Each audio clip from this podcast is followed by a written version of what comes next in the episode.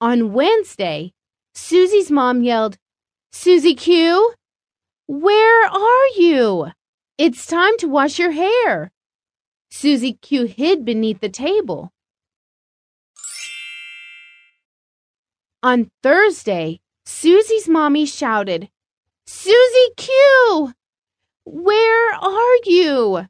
It's time to wash your hair. Susie Q hid behind the sofa. On Friday, Susie's mommy bellowed, Susie Q!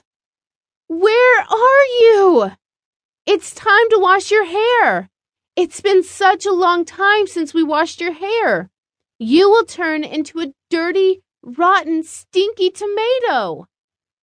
Susie Q hid on top of the slide.